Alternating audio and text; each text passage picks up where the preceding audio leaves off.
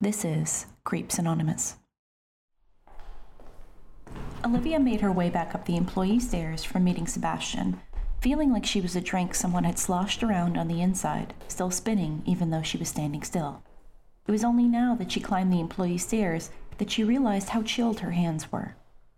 She shoved them back into the pockets of her apron and ducked through the double doors back through the madness of their Thursday night truck delivery. What a weird week this had been. Between living out of a motel room, sharing it with her mom on the verge of a nervous mid divorce breakdown, she felt like the world around her was shifting, changing into some absurd Kafka esque version of what it once had been. Olivia picked up the soup cans from her first truck task and pulled out her box cutter, beginning to slice her way through the 20 layers of plastic wrap around the shipments. Out of the corner of her eye, she saw Kyle, her coworker, make his way towards her down the aisle. Her stomach dropped at the thought of more human contact. Hey, what are you doing Friday? he asked. Olivia flicked her eyes over him momentarily to remember which one of her coworkers he was. Kyle was a 19 year old with a penchant for getting coked out and robbing people's open lockers at work. A year ago, a customer had caught him napping out of the produce section between the yams and the potatoes. She guessed the part she enjoyed the most about that memory was how quickly the same customer had immediately assumed the best of Kyle and said something about college kids working too hard nowadays. What am I doing? she asked, turning back to her work. Yeah, you free? he said, sidling up against the shelves. I'm doing a rager at my place. We're just gonna go until the city turns our lights and water off, you know? Totally sick shit. Olivia felt strangely blessed by the coverage of her mask, so he couldn't see her pursing her lips together. Even being around this baby's first introduction to alcoholism felt cute. Plus, the idea of Kyle's single mom coming back home from her girls' trip in Atlantic City to discover the house trashed and the utilities cut well, some things just lined up beautifully in a chaotic sort of way. That sounds great, Kyle, Olivia said, pulling the canned soups around him as he stood around and refused to help. I think I've got something that night. You can come after. Come on. It'll be great, he said, suddenly uncomfortably close to her personal space. You can bring your Russian friend, the tall blonde one. Olivia sucked her teeth, and the sound made him back up. She looked down at the garbage and recycling at her feet, dusting off her hands. He's uh, Ukrainian, actually, and I think it'll be kind of an all night affair. Kyle nodded, doing a nervous two step in his conspicuously new Jordans. Maybe you could just send him then? I think he's busy that night too.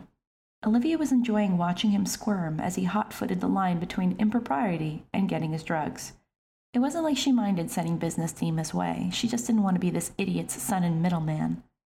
Sure, sure, I got you, he said, pausing as he turned away. Hey, uh, you're not wearing any makeup or something today. You look really tired.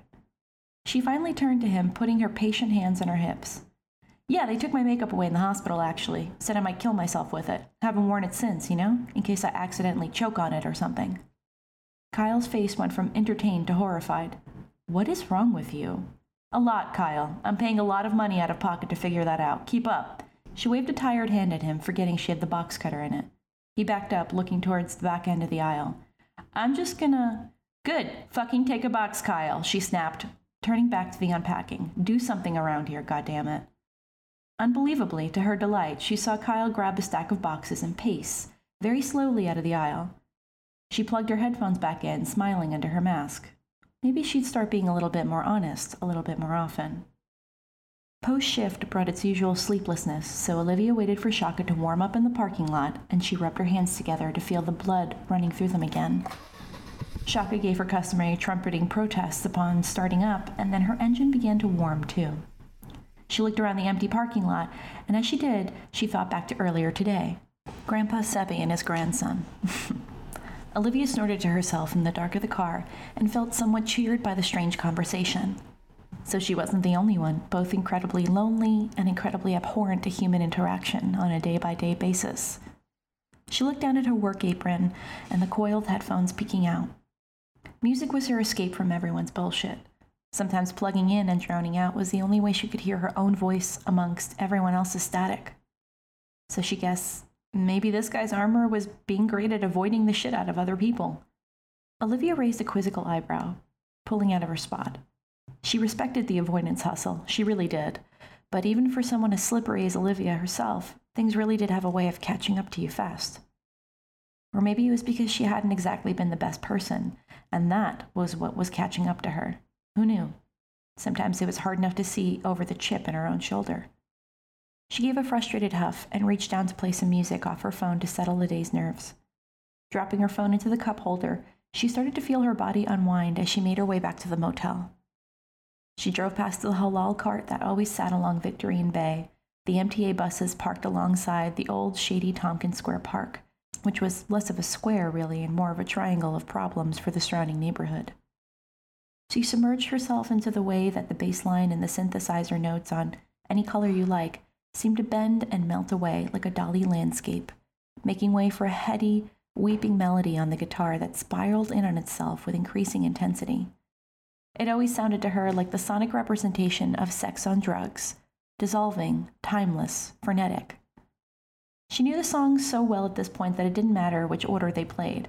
She liked to pick the songs apart by all of their moving parts now, marveling David Gilmour's solos, which was easy to do, or the way that Wright and Gilmour harmonized like a pair of stone joyless angels.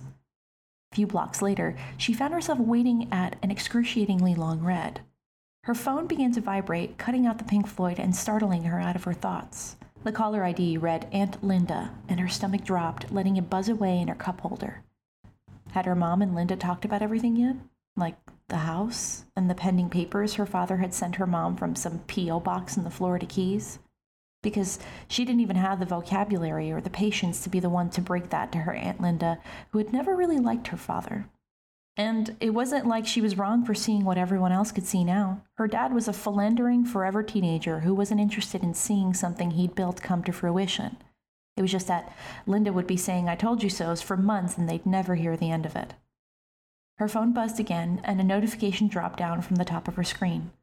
One voicemail. Olivia sighed and poked at the notification, heading down Victory as the light turned green. The voicemail loaded and grainy, the first few seconds just her aunt struggling with her cell phone. God damn it, this phone, I swear to God. Did it beep? Her aunt paused for a moment, catching her breath. Olivia, I've been calling you too, and you've been dodging my phone calls for three weeks. Now I'm driving past your house, and there's a sold sign in front of it. You want to tell me what's going on? Something small and very weak crumpled inside of Olivia, followed by a sudden vacuum taking everything around it all the light, the day's joy, and all of her plans for the remainder of the night. She took a cursory look around for the cops and pulled an illegal U turn to head towards the expressway. She didn't lift her foot off the gas the entire drive across the island. She flew down the expressway, letting the cold, biting wind soothe her swollen face that was on the verge of crying, heedless of her hair whipping back and forth across her view. How long had it been since she slept in her own bed? Five months? Seven? Eight? When she pulled off the highway and onto her old block, she rolled the windows back up and slowed her approach towards the house. As if on cruel cue, Breathes' reprise started up, and Gilmour, once again, began to croon from her cup holder. Home, home again. I like to be here when I can. Shaka rolled to a slow stop in front of her old house. Olivia put the car in park and leaned over the steering wheel to peer into the bay window. The light was on in the stairwell, and she could see figures moving back and forth behind the frosted glass. They moved up the stairs carrying what were most likely boxes, ready to fill her old gutted house with their stuff. Like ants bringing a picnic to an end, taking food and carrying with them change. She let herself slip down the driver's seat and drift into a sullen mood, swimming in the melancholy interlude as dark side of the moon passed from time into great gig in the sky. The light in the window snapped off, and suddenly Olivia was enjoying Great Gig's great big gospel solo in the dark made her wonder if the new family in her old house knew that the whole thing had been built from scratch when she was born, or that her dad had marked her height growing up on the wall behind the basement stairs. She wondered if they'd already painted over all the tick marks or the glow in the dark stars in her bedroom.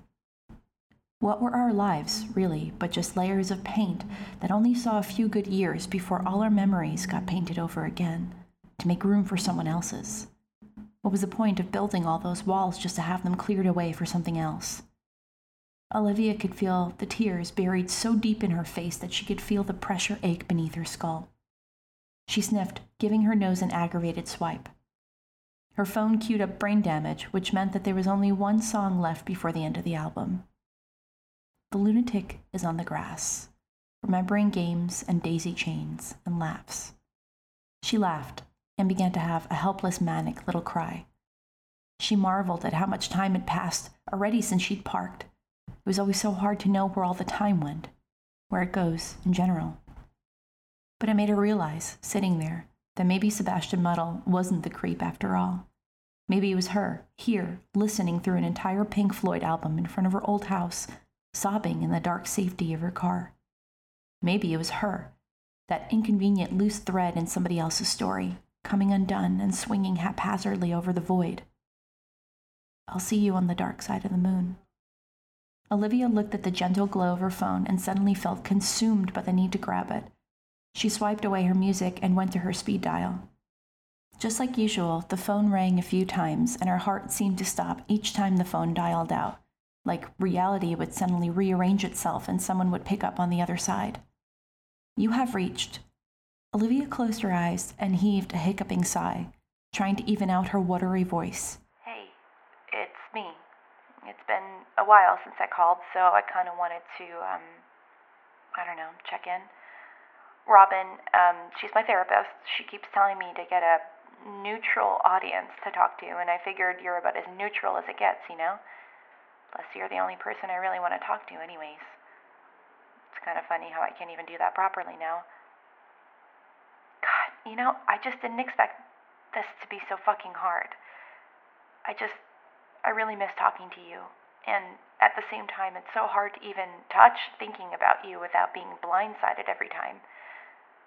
It's been a year already, you know that? a whole turn around the sun without you here, and I'm sitting here wondering do you think that the dead mourn the living back?